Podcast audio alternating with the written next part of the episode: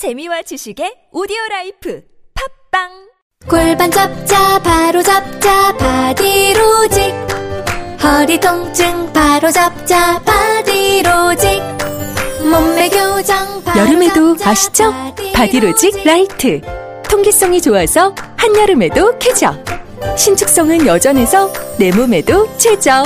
올여름도 자세가 좋아지는 골반 교정 타이즈. 바디로직. 검색창에 골반 교정 바디로직 라이트 우리가 살아온 우토로 마을에는 태평양 전쟁 당시 군 비행장 건설을 위해 강제 동원된 조선인들의 아픈 역사가 있습니다. 역사는 더 오래 기억하는 사람들의 것. 역사는 결국 함께 기억할 때 완성됩니다. 우토로 평화기념관 건립을 위해 당신의 참여가 필요합니다. 기억할게 우토로 캠페인 아름다운 재단 숙취 해소제 평소에 어느 제품 드세요? 전 주석혁명 플러스죠. 주성분인 쌀겨 왁스가 알코올을 분해 간에 부담 없는 숙취 해소제니까요. 몸속 알코올을 직접 분해하는 주석혁명 플러스 술자리 후 몸이 정말 가벼워졌어요 숙취 해소의 혁명. 주석혁명 플러스.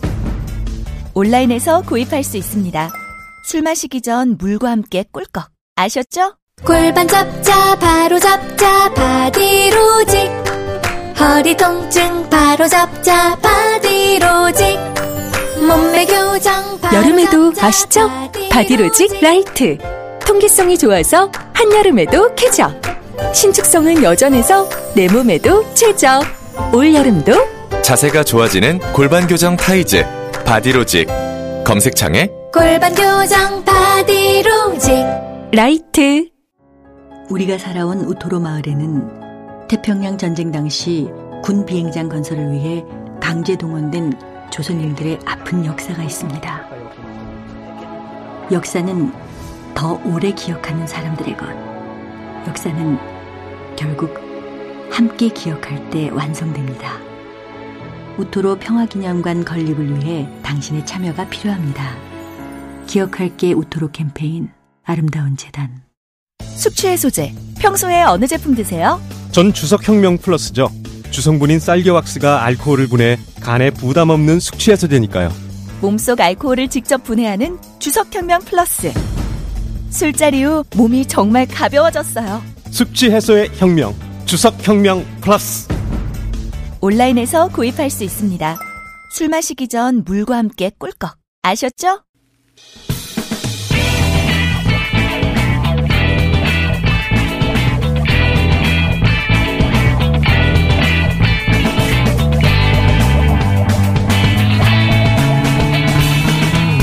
김어준의 뉴스 공장.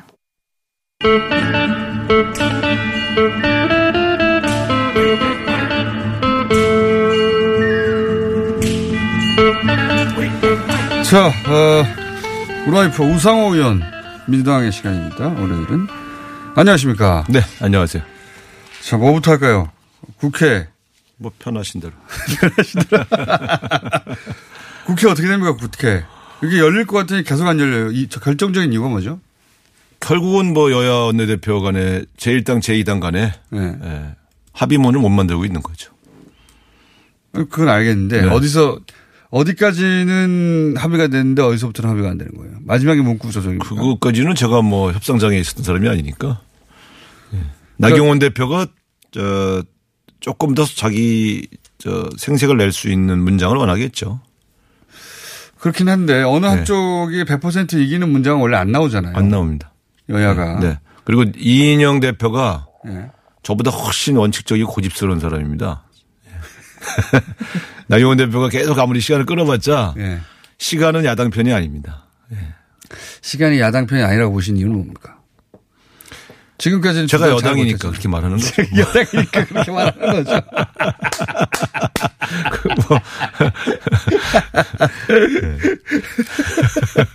정답입니다. 네, 감사합니다. 오랜만에 칭찬받았네. 네. 근데 만약에 민주당이 야당 시절에 한 두 달 정도 추경을 못 하겠으면 욕 많이 먹었을 텐데 그런 아, 점에서는 저희가 네. 추경을 안 해줬을 때는 거의 주요 매체로부터 예. 거의 맹폭을 당했습니다. 민생을 외면한 정당. 맞습니다. 또 예. 국회로 돌아가라. 뭐 이렇게 사설들이 예. 엄청 쏟아졌죠. 뭐 계속 쏟아지죠. 예. 그런 점에서는 그 자유한국당은 뭐 언론 환경이 나빠졌다고 하긴 하는데 그런 점에서는 여전히 이제 국회가 열리지 않는 지점에 대해서 여야 모두의 원래 뭐 여야 모두의 책임이 어느 정도 있긴 아, 합니다만. 그렇죠. 물론 예. 그렇게 이제 여야 모두의 책임을 얘기하지만 예. 보통은 처음엔 여야 모두의 맹성을 촉구하다가 야당이 시간을 끌고 안 들어오면 그 다음 사설이 이제 두 번째 사설이 야당 이제 뭐 거리 중단하고 민생 챙겨라 이런 식으로까지 노골적으로 심지어 더불어민주당 뭐, 뭐 열린우리당 대통합민주신당 들- 국회 들어가야 된다 뭐 이렇게 쓴 사설도 많이 봤죠. 예. 네, 특히 뭐그 논설위원들 지금 계속 계실 텐데. 그 추경이 이렇게 오래 안 되고 그렇게 오래 안 됐는데 어, 이렇게 팽팽하게 그 언론이 다뤄주는 것도 처음 보는 것 같습니다, 사실은. 네, 지금쯤은 언론이 이제 왜냐하면 저 합의문 쪼가리는 네. 사실은 크게 의미가 없다는 걸 서로 아는데 거기에 연연해서 국회로 안 들어오는 건 제가 볼 때는 이제부터는 야당의 저, 저 의무, 저 책임 방기거든요.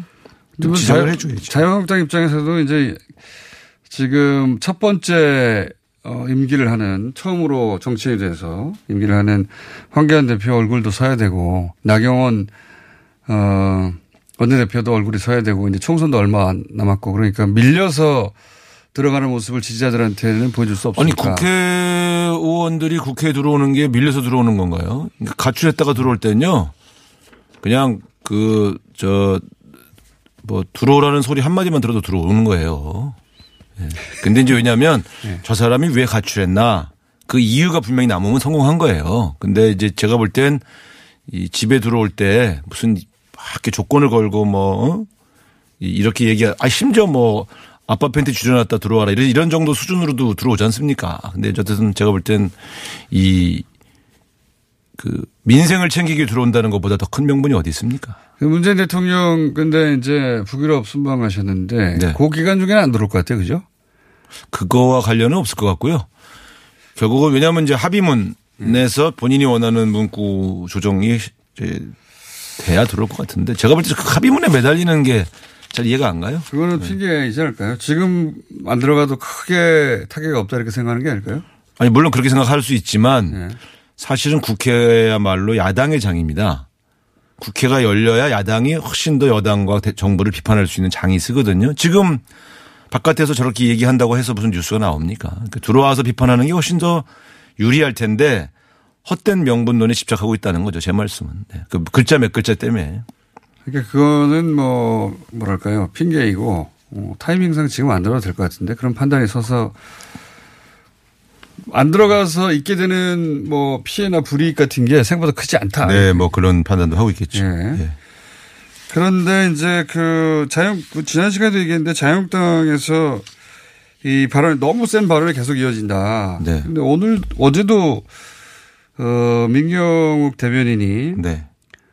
어, 이런 논평을 냈습니다. 어제. 그러니까 문재인 대통령이 북유럽 순방 가는 어, 걸 두고 어, 불수시개를 집혀서 집구석 부엌 아궁이를 있는 대로 달고 놓고 첫옆질에 정신이 팔린 사람처럼 너, 어, 내과에 몸담거로 떠났다. 말도 알아듣기 쉽진 않은데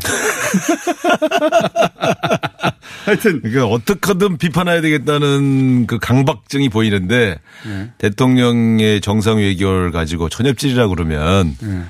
예, 너무 심한 얘기죠. 북유럽이다 예. 보니까 아마- 아마 그 북유럽을 한가하게 가- 가는 나라로 생각한 모양인데 네.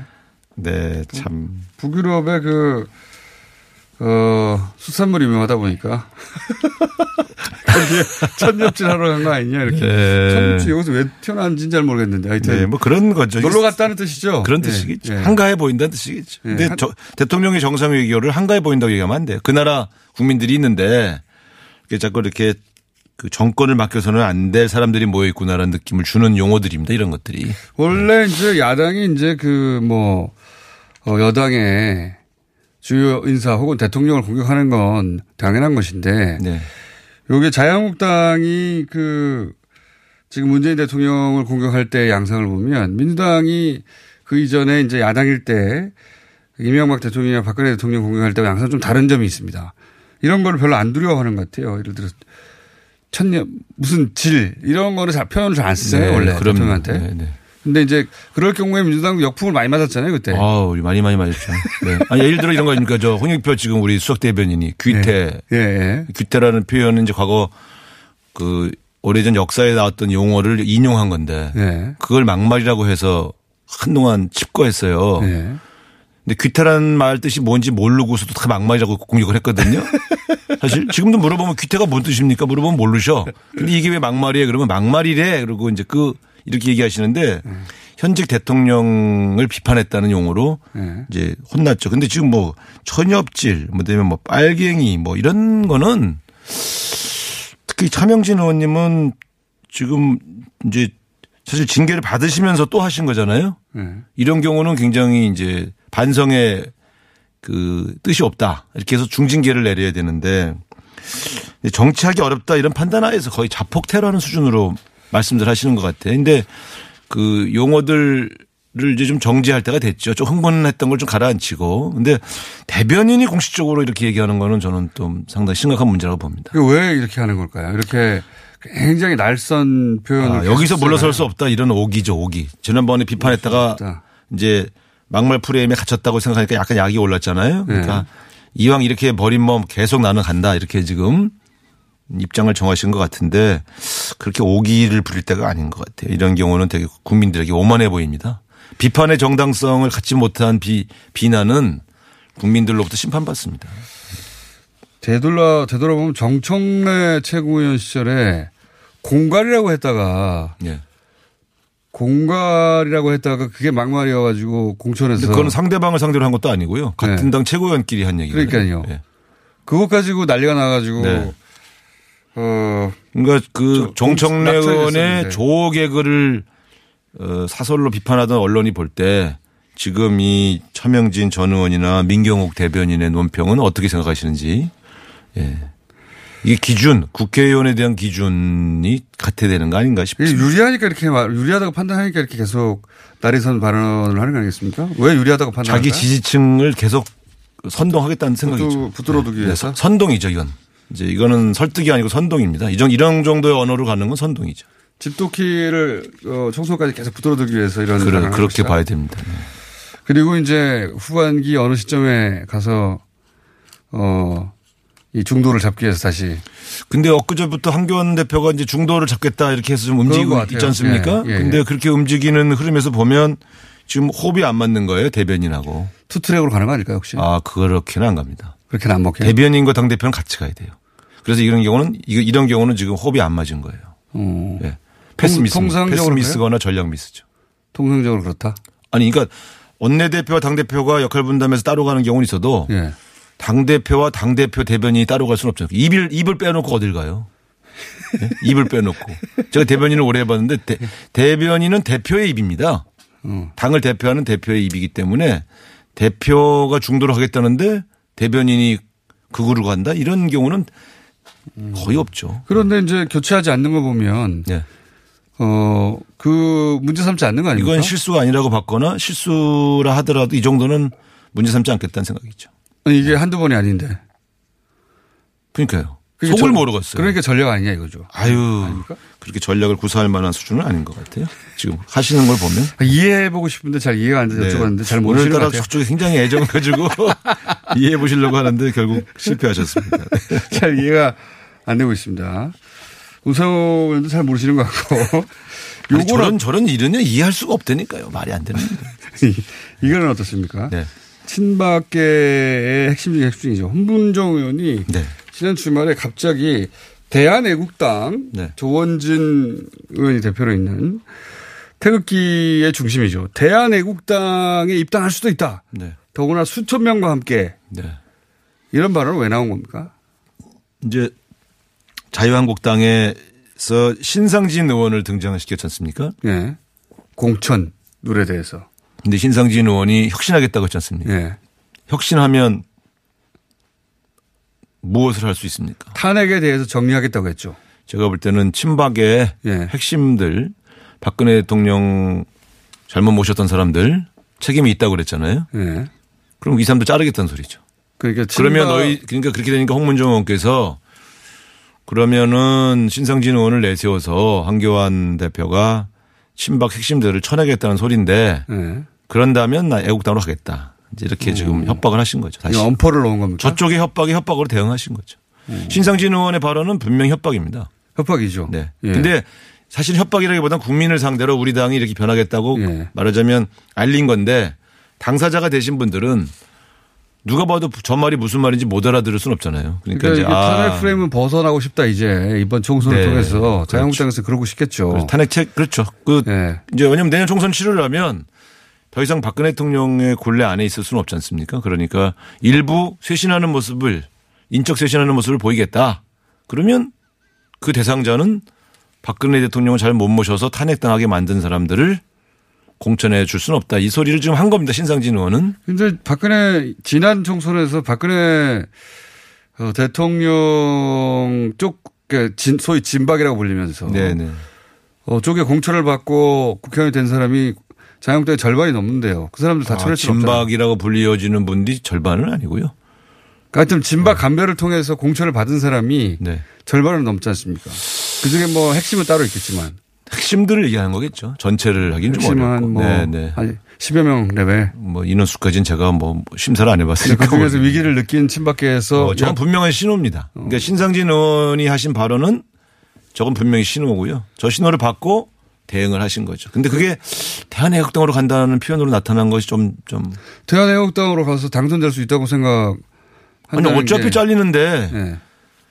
그 전에 그 우리 저 더불어민주당 당시 그 저 이탈하실 적에 이탈하신 분들도 국민의당 만드실 때 어차피 이 당에서 안 되는데 나가서 새로운 길을 모색해야 되겠다 라고 판단해서 새로운 당을 만드시지 않습니까? 그분들은 성공했죠. 안철수 당시 의원. 애국당이 성공할지 실패할지 어떻게 아세요? 모르죠. 그때 우리 당에 있는 분들 상당수는 호남이 개혁적이기 때문에 저 당이 성공 못한다고 생각하신 분들이 꽤 있었어요. 저는 그게 아니라고 위험하다고 봤는데 네. 어, 사람의 판단이라는 건 너무 주관적인 거죠. 어쨌든 지금 이 홍문정 의원이 갑자기 대한애국당을 얘기한 것은 어, 박근혜 대통령에 대한 어떤 그 연심이 아직도 남아있는 지역을 기반으로 해서 우리가 살아날 수 있다. 여전히. 이런 생각. 지금은 이해관계가 아니고 네. 어차피 자른다면 어차피 죽인다면 자른다면, 네, 네. 죽인다면 우리로서는 그, 세- 그 수, 그 선택밖에 있다. 없다라는 표현을 하신 거죠. 그러니까 그게 무슨 먼저 나가서 그건 아니지만. 새로운 길을 도- 도모한다기보다는 아 이제 황교안 신상진 두 사람의 의중이 드러났으니 우리는 결단을 안 할 수가 없다는 거를 또 이제 우회적 협박을 하신 거로 봅니다. 근데 친박진 혹은 뭐 박근혜 전 대통령의 탄핵에 관련된 책임을 묻겠다고 하면 그거는 한편으로 이해 가면서도 또 한편으로는 박근혜 정부 시절에 총리가 황교안 대표인데 그건 또 어떻게 처리하려나요?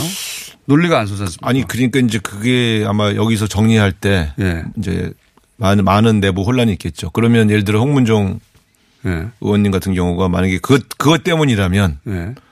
황교안 대표도 같이 책임지자 이렇게 아마 얘기할 수 있죠. 실제 일어날지 안 일어날지는 모르겠는데 하여튼 만약에 대연 애국당 쪽으로 그 홍문정 의원을 비롯해서 친박 인사 몇몇이 움직인다면 원래 이제 자유한국당에서는 보수 대통합해서 태극기 부대도 끌어안고 애국당도 끌어안고 바른미래당도 끌어안고 다 이런 큰 틀에서 구상인데 그러면 어려워지는 거죠 그게. 근데 이게 혁신 없는 통합은 감동이 없고요. 이 그렇기 때문에 아마 제가 볼 때는 그냥 무조건적인 통합만 주장해서는 내년 선거에서 쉽지 않다. 황교안 대표가 중도 외연이라는 표현을 썼어요 분명히. 예. 예. 외연 확장이란 말을. 외연 확장은 반드시 혁신을 전제로 합니다. 그러니까 이것저것 합쳐가지고 이것저것이라고 그러니까 지금 그러는데 황교안 대표 신상진 두 분의 발언만으로 보면 이것저것 그냥 다 때려서 모으진 않겠다. 음. 혁신은 하고 혁신 후에 또 통합하겠다 이런 이 생각을 갖고 있는 거죠. 그러면 네. 예를 들어서 통합도 하겠다는 소리고 혁신도 하겠다는 소리죠. 그러니까 그 친박은 쳐내고 바른미래당의 일부는 받아들이고 뭐 저는 이런 그렇게 봅니다. 아 그렇게 바른미래당과의 당대당 통합을 그림을 어, 염두에 그렇게 두는 것. 같습니다. 그렇게 해서 그 소위 탄핵 프레임으로부터 벗어나려고 한다. 네, 네. 그런 구상일 것이다. 저는 그렇게 어. 예, 계획은 그럴 것이다라고 협박이 보여집니다. 협박이 안 되겠네요. 이렇게 되면. 어, 대신 그걸 최대한 뒤로 미루겠죠. 어차피 그런 혁신의 노력 음. 자, 자체는. 네. 지금 막 깨져나가면 또 통합의 그 효력이 약해지니까. 근데 이제 친박 입장에서는 그걸 어 가만히 지켜보고 있지는 않겠죠. 네. 자기들도 그럼. 노련한 분들이 많은데 거기 또 근데 이제 최소한으로 갈라칠 수 있으면 성공이고 그게 폭이 커지면 실패인 거죠. 이것저것 다 합치고의 표현은 제가 무슨 말을 하려고 그랬냐면 민주당이 과거에 야당 시절에 지리멸렬할 때 이리저리 다 합쳐봐가지고 안 됐잖아요. 이게 남의 이야기만이 아닌 것이 그때 이렇게 합쳐놓은 게 기본이 기반이 돼서 여기까지 온 거예요. 한 합- 합친다고 한 번에 되는 건 아니야. 그때 2007년 8년 대선 직전에 어마어마하게 흩어졌다가 헤어졌다가 그때 했었는데 그렇게 가지고 안 되더라고요. 근데 그거는 이제 한번 찢었다 다시 모이니까 예. 도로 모인 꼴이 돼서 그런 거고. 근데 여기, 여기도. 마찬가지예요. 도로 모이는 꼴 아닙니까? 네, 그렇죠. 근데 왜 갑자기 옛날 우리 10년, 10년 전 얘기를 꺼내다가 여기다 갖다 붙여요. 자, 어쨌든 이런 기획들이 이제 총선을 앞두고 있으니까 많이 나오겠죠. 근데 지금은 이제 애도벌론만 띄우는 거고 실제로는 추석 전후. 아직은? 예, 예, 예. 아직 마- 왜냐하면 멀- 바른 미래당도 본인들 뜻대로 될지 안 될지 전혀 알 수가 없잖아요. 알 수 없죠. 아직 멀었습니다. 하지만 어, 추석 즈음 전후로 해서 뭔가 이렇게 어, 아침에 눈 뜨면 또 이런 일이 벌어지고 추석 전후로는 이제 구체적인 실행들이 예. 막 이상한 시나리오들이 안될 많이 수가. 없죠. 예. 어려움에 처한 곳일수록 돌파를 하게 돼 있습니다. 알겠습니다. 그럼 민주당의 총선 전략은 다음 시간에 들어보는 것으로. 네. 다, 제가 다음 주에는 못 오니까. 네. 아 그래요? 네.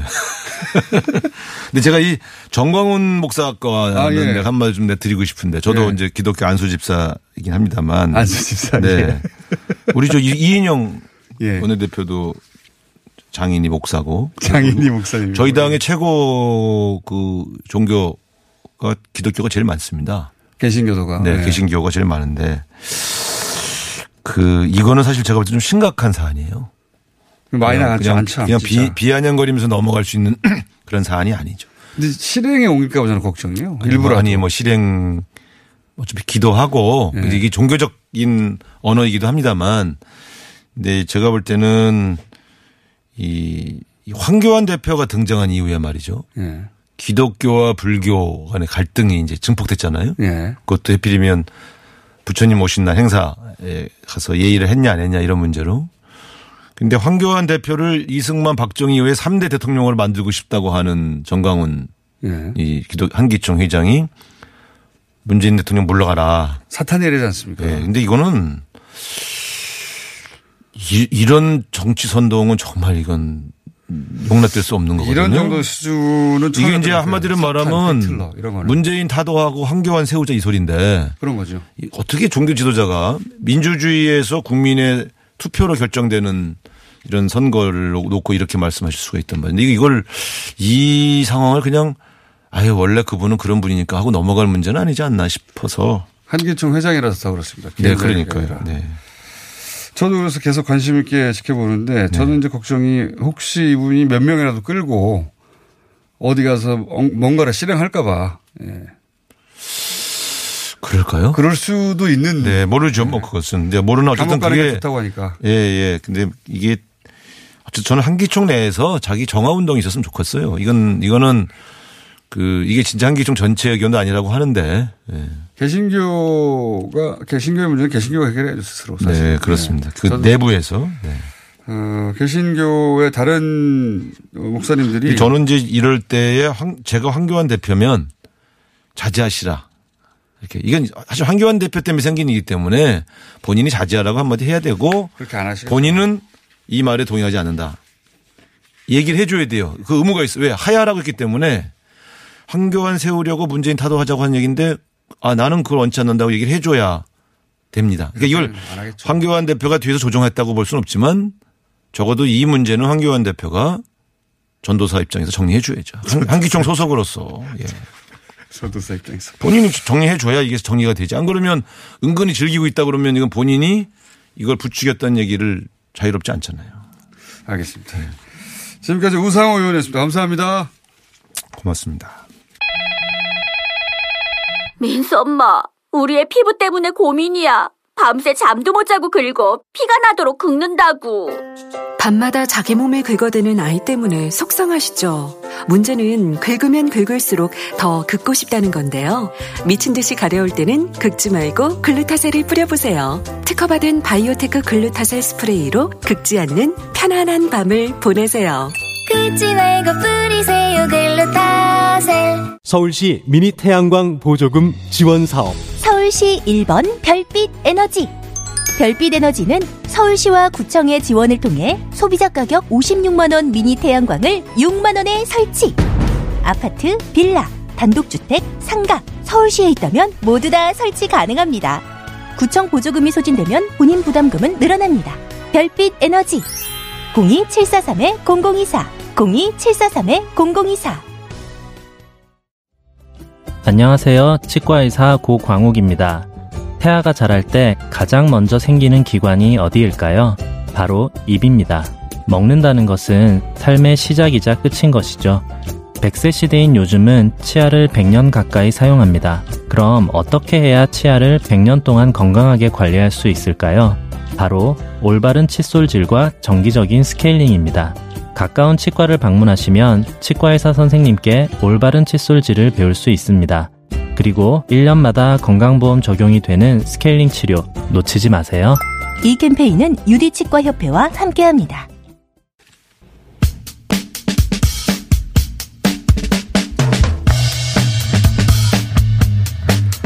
개성공단 기업인으로 구성된 대표단이 미 연방 하원을 어, 찾아가겠다고 하네요. 예. 출국 직전입니다. 예, 두 시간 뒤에 출국한다고 하는데 김진양 개선공업지구 지원재단 이사장 전화 연결되어 있습니다. 안녕하십니까? 네, 안녕하세요. 반갑습니다. 김진양입니다. 네, 공항이시라고요? 네, 곧 들어갑니다. 그런데 그 누굴 만나러 가시는 겁니까 지금?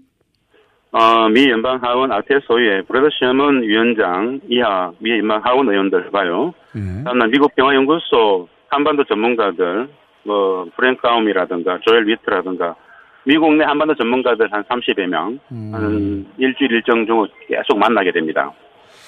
그 미 하원에 그 아태 소위원회 예 여기가 그 연방 하원의 그 외교 안보 전략의 핵심이긴 한데 네. 브래드 셔먼 위원장 같은 경우에는 한반도 문제에 있어서 일본의 역할은 역할이 중요하다. 네, 맞습니다. 예, 그리고 스시맨이라고 불릴 정도로 일본과 가까운 그런 위원장으로 알려져 있지 않습니까? 예. 맞습니다. 잘 지적하셨습니다. 이분을 굳이 만들어 가신 이유가?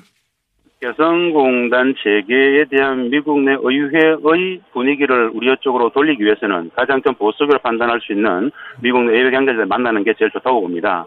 기존에 하만 종전선이라든가 개성공단 재개에 대해서 찬성하시는 분들은 기본 뭐 우리가 만날 필요 없지 않겠습니까? 반대하는 사람들 만나가지고 실제로 예. 그분들이 예. 공단의 평화적 가치라든가 제 가치를 잘 모릅니다. 모르죠. 직접 우리 기업들 입장에서 공단을 책임지고 있는 관리원의 입장에서 직접 설명을 하고 왜 재개해야 되는지 비핵화의 가치만큼이나 개성단 재개가 진짜 필요하다는 것들을 14년의 경험을 가지고 실증적 데이터로서 설명을 하면서 네. 공단 재개의 의회 여론들을 좀 이쪽으로 우리 쪽으로 좀 가져오기 위해서 만나러 갑니다. 개성공단 관계자들 기업인 포함해서 이 관계자들이 어, 연방 하원의 야태소 위원장을 만나는 건 처음이죠 이번에. 우리 직접 처음이죠. 예. 정부 관계자들도 사실 아테스를 잘 못 만나는데 예. 연방 하원의 아테 소위는 정확하게 말씀드리면 아시아 태평양 비확산 담당 소위원회입니다. 예. 아시아 태평양 지역에 있는 모든 외교 안보 현안들을 이곳에서 의회가 다룹니다. 예. 그래서 우리한테는 굉장히 의미가 있는 것이고 무엇보다도 남북 관계를 평화적 관계로 가기 위해서 개성단이 남과 북의 첫 합인데 어떻게든 공단을 재개할 수 있는 환경 여론 마련을 위해서는 미국적 이해관계들을 우리가 설득할 필요가 있겠다. 그래서 탁 찍어서 직접 만나러 가게 됩니다. 가장 개성단 재개에 대해서 탐탁지 않게 생각하는 사람들이기 때문에 직접 있는 대로 만나가지고 진솔한 이야기를 나누려고 합니다. 그 진작에 만났어야 할 대상이긴 한데 그동안 이 브래드 셔먼은 아까도 얘기했듯이 한반도 맞습니다. 예 한반도 문제에 있어서 그러니까 동, 동북아 질서에 있어서 일본이 가장 중요하다고 하는 사람이어서 우리한테 맞습니다. 어, 좋은 결정을 내린 적이 없는 사람이거든요. 근데 굳이 이제. 만들어 가시는 거죠, 일부러. 예. 저희들이 준비를 좀 많이 하고 있는데요. 예. 기본적으로 미국 의회의 의구심은 몇 가지가 있습니다. 첫 번째, 개성공단에 들어가는 전체적인 임금들이 핵무기나 미사일로 전용되는 거 아니냐. 예. 그리고 이거 달러박스 아니냐. 예, 예. 와 같은 기본 그네들의 오해를 음. 그 잘못된 오해다. 진실이 아니다. 허구다. 우리가 실질적으로 14년 해봤지만 그 63만, 6만 3천 원, 15만 원 이거 그네들의 실질적인 생계비로 다 쓰여진다.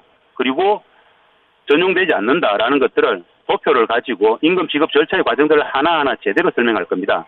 기본적으로 개성공단 메커니즘에 대한 오해가 잘 몰랐던 무지가 그네들의 그런 공단 재개에 대한 불, 부정적인 입장을 가졌다고 보고 그렇지 않다라는 것들을 설명하려고 합니다. 지난번 하노이 회담 때 브래드 셔먼이 주최한 청문회에 나온 전문가가 네. 미국은 일본과 가까이 일을 해야 한다. 한국이 아니라 이런 식의 얘기를 할 만큼 어, 이 브래드 셔먼이 그 주재하거나 주도, 주도하는 내용들이 다 친일적인데 어떻게 이번에 네. 어떻게 이런 미팅을 잡으셨어요? 그쪽에서 음, 한 두세 달 정도 사실은 좀 일찍 준비를 했습니다. 물밑에서 많은 요청을 했었고 교류를 했었고 결정적으로 사실은 브래드 셔먼 의원 같은 경우는 한일 미일 동맹이 한미 동맹 그 상위에 있다고 봅니다. 그렇죠. 우리 입장에서는 남과 북의 한반도 평화의 질서 자체가 동북아 평화의 질서를 가져온다고 보고 기본적으로 6만의 군병력을 뺐다라든가 비핵화의 실질적 가치가 평화라는 것들을 실질적으로 그들이 개성공단을 우리가 최초로 만들었던 이유가 평화야, 평화였다라는 것. 14년간 평화를 구현했다라는 것. 이 평화적 가치가 비핵화의 가치만큼이나 중요하다. 비핵화가 중요한 것만큼 개성난 재개도 평화의 선순환 구조를 만들 수 있다. 실질적으로는 비핵화보다 더 쉽게 개성난을 통해서 우리는 평화를 구현할 수 있다라는 이야기들을 할 겁니다. 미국의 이해가 이해가 평화라면은 개성난 재개도 평화다. 그래서 비핵화하고 이거 충돌되지 않는다. 비핵화만큼이나 개성난 재개도 평화에 공모하기 때문에 꼭 열어야 되겠다. 이 말씀들을 이야기하려고 합니다. 그 프리젠테이션 준비도 잘 해- 하셔야 할 텐데 김진향 예. 이사장님이 직접 영어로 하십니까? 그렇습니다. 오랫동안 준비했습니다. 한 25분 정도 예. 기조 발표를 통해서 영문으로 전체적으로 발표를 해드립- 해줍니다. 물론 지, 질의응답은 순차 통역하게 될 겁니다. 아, 지, 질의응답은 통역을 통해서 할 것이고 예, 예, 예. 25분간의 프레젠테이션은 영문을 통째로 외우셨군요. 외우진 않고요. 주요 요점, 요점, 요점을 속달했죠. 네. 그 돌아오시면 어떻게 진행되는지 그 다시 한번 모시겠습니다. 예. 네, 네, 네. 고맙습니다. 네. 수고하십시오. 감사합니다. 네, 감사합니다. 예, 브래드 셔먼 친일 의원으로 유명하죠. 어, 출국을 앞둔 예, 김진양 개성공업 지구 지원 재단의 이사장이었습니다.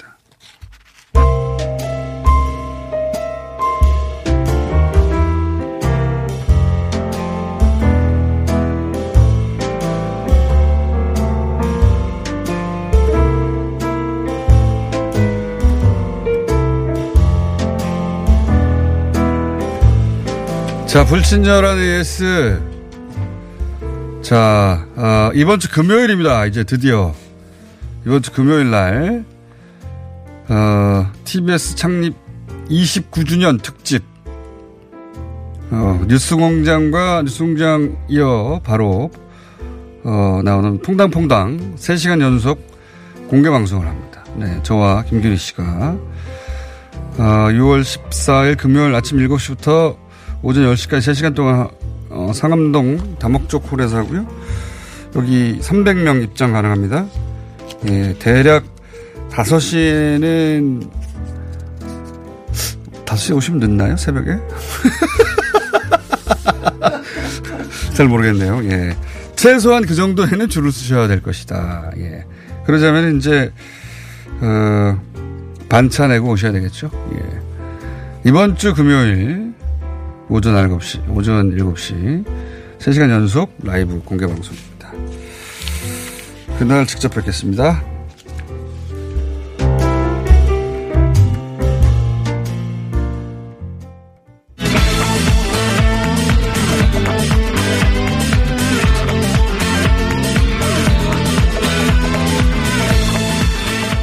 자, 어, 두 변호사, 기자와 판사 출신 서기호 양지열 변호사 두 분 나오셨습니다. 안녕하십니까? 네, 안녕하세요. 네.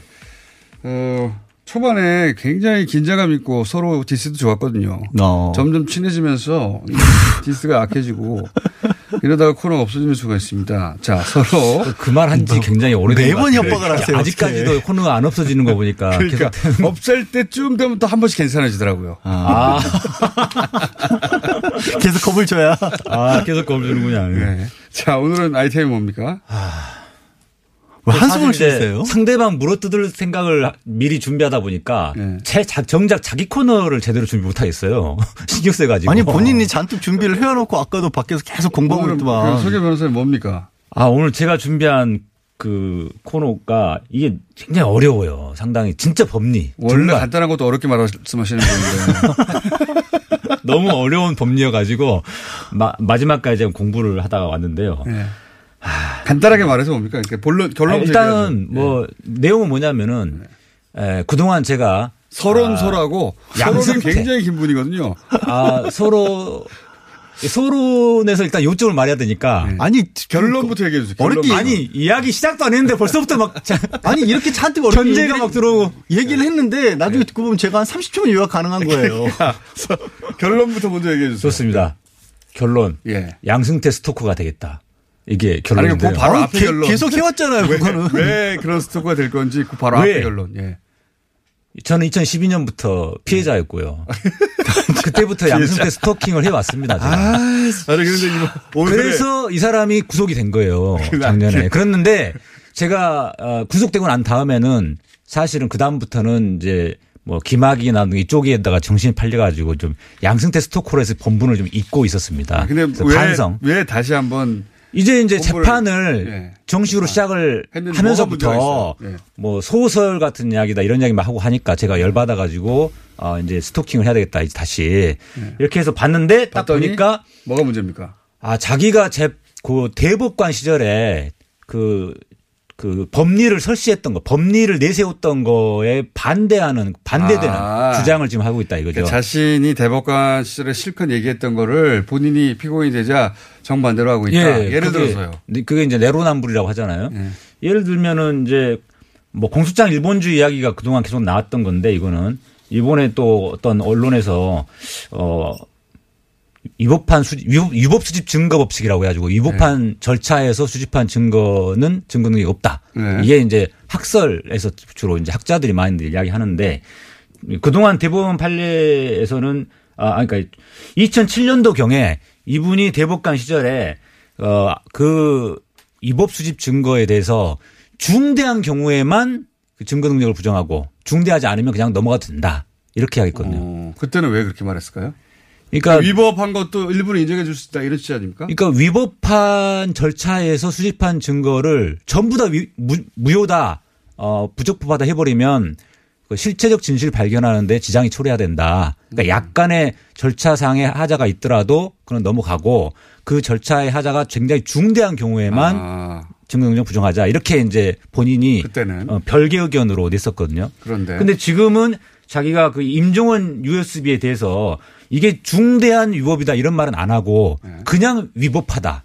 그러니까 증거 능력 없다 이렇게 주장하는 거예요. 아. 그러니까 본인이 그 예를 들어 진실을 파악하는데 더 중요한 경우라면 네, 맞습니다. 다소의 위법이 있더라도 그거는 양해해 줄 수 있는 저- 지점이 있다고 했는데 네. 이번에는 그 절대 안 된다. 자기와 관련되자. 예. 그러니까 중대한지 여부가 제일 중요한 기준이라고 자기가 밝혔는데 주- 이번에는 이건 중대해서 위법하다 이런 이야기 안 하고 그냥 위법하니까 증거 능력 없다 이렇게 하는 거죠. 그런 식으로 전문가들, 그러니까 이거는 사실 신문 기사로 내기가 쉽지 않겠네요. 그러니까 전문가들을 알 수 있는 양승태 대법원장의 과거와 비교해서 이중적인 태도들 매우 어, 볼송 사납다 뭐 이런 같은 영역에 있는 네. 전문가로 근데 그런 이제.